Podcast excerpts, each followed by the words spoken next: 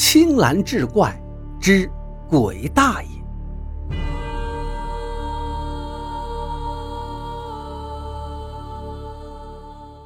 话说清康熙年间，四川金堂有个张家村，村东头有一家外来户，姓刘，开了一家豆腐房，只有母子二人相依为命。每天半夜，母亲刘氏就起身磨豆子做豆腐，天一亮吩咐儿子庆生把做好的豆腐挑到村口去卖。这天傍晚，庆生刚到家，刘氏就冷着脸责问他为何回来这么晚，是不是又去学堂偷听了。庆生嘟囔道：“娘，我今年都15了，还没进过学堂，多让人笑话呀。”刘氏说道：“你不是识字吗？也能计数算账，谁会笑话你？”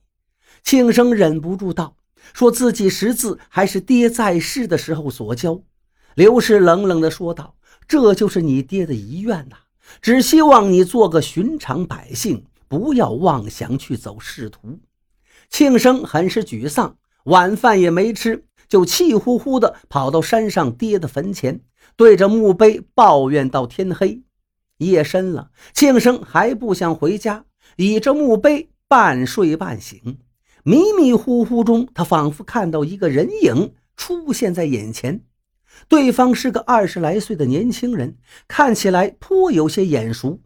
庆生问道：“这位大哥，你是不是迷路了？怎么三更半夜走到坟地里来了？”年轻人微微一笑道：“我不是你大哥，我是你大爷。”庆生一听恼了：“我好言问你，你怎么还充大辈占我便宜呢？”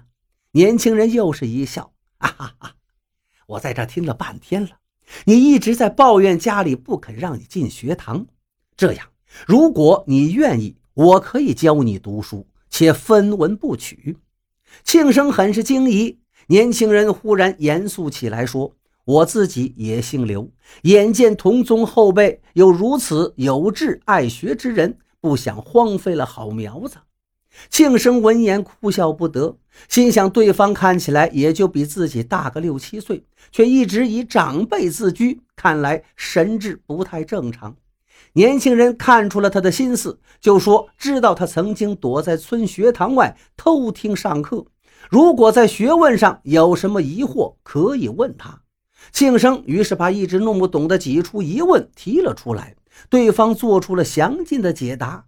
庆生这下子高兴不已，立刻拜对方为师，尊其为刘夫子。从此之后，庆生每天夜里都偷偷溜到山上，在父亲的坟前听着刘夫子上课。他本就有天赋，加之勤奋好学，学业提高得很快。这天中午，刘氏对儿子说，村里的张大户家要办酒席，已经提前预定了一担子豆腐，你呢，给他送去。庆生挑着豆腐来到张家，厨房管事的让他稍等，就去账房支取豆腐钱了。庆生等得无聊，就看见张大户家的少爷张学文坐在院子里，对着一张白纸直皱眉头。庆生走过去一看，只见白纸上写着一句上联：“桂子飘香，千里同明月。”他不由得脱口而出道：“举蕊传霜，万盏共佳节。”张学文一听，抬头一看是卖豆腐的庆生，不禁惊异道：“你小子有两下子呀！”过了几日，这一晚庆生又到坟前听课，刘夫子沉着脸问他：“你最近是不是在帮那张学文代笔做功课？”庆生分辨说：“我自己这样做不是为了钱，而是以此为条件换张家的藏书来看。”刘夫子叹气道：“一步踏错误众生啊，只怕你今后的路会越走越歪呀。”庆生心中愧疚，待到张学文又来找他的时候，正准备告诉他以后不再代笔了，谁知那张学文却愁眉苦脸说：“这回遇到大麻烦了。”原来庆生帮他代笔的诗文，经过学堂先生的传扬，在本县是声名大振，都说他有状元之才，于是撰写张氏一族本年祭祖祭文的重任就毫无争议地落在了张学文的身上。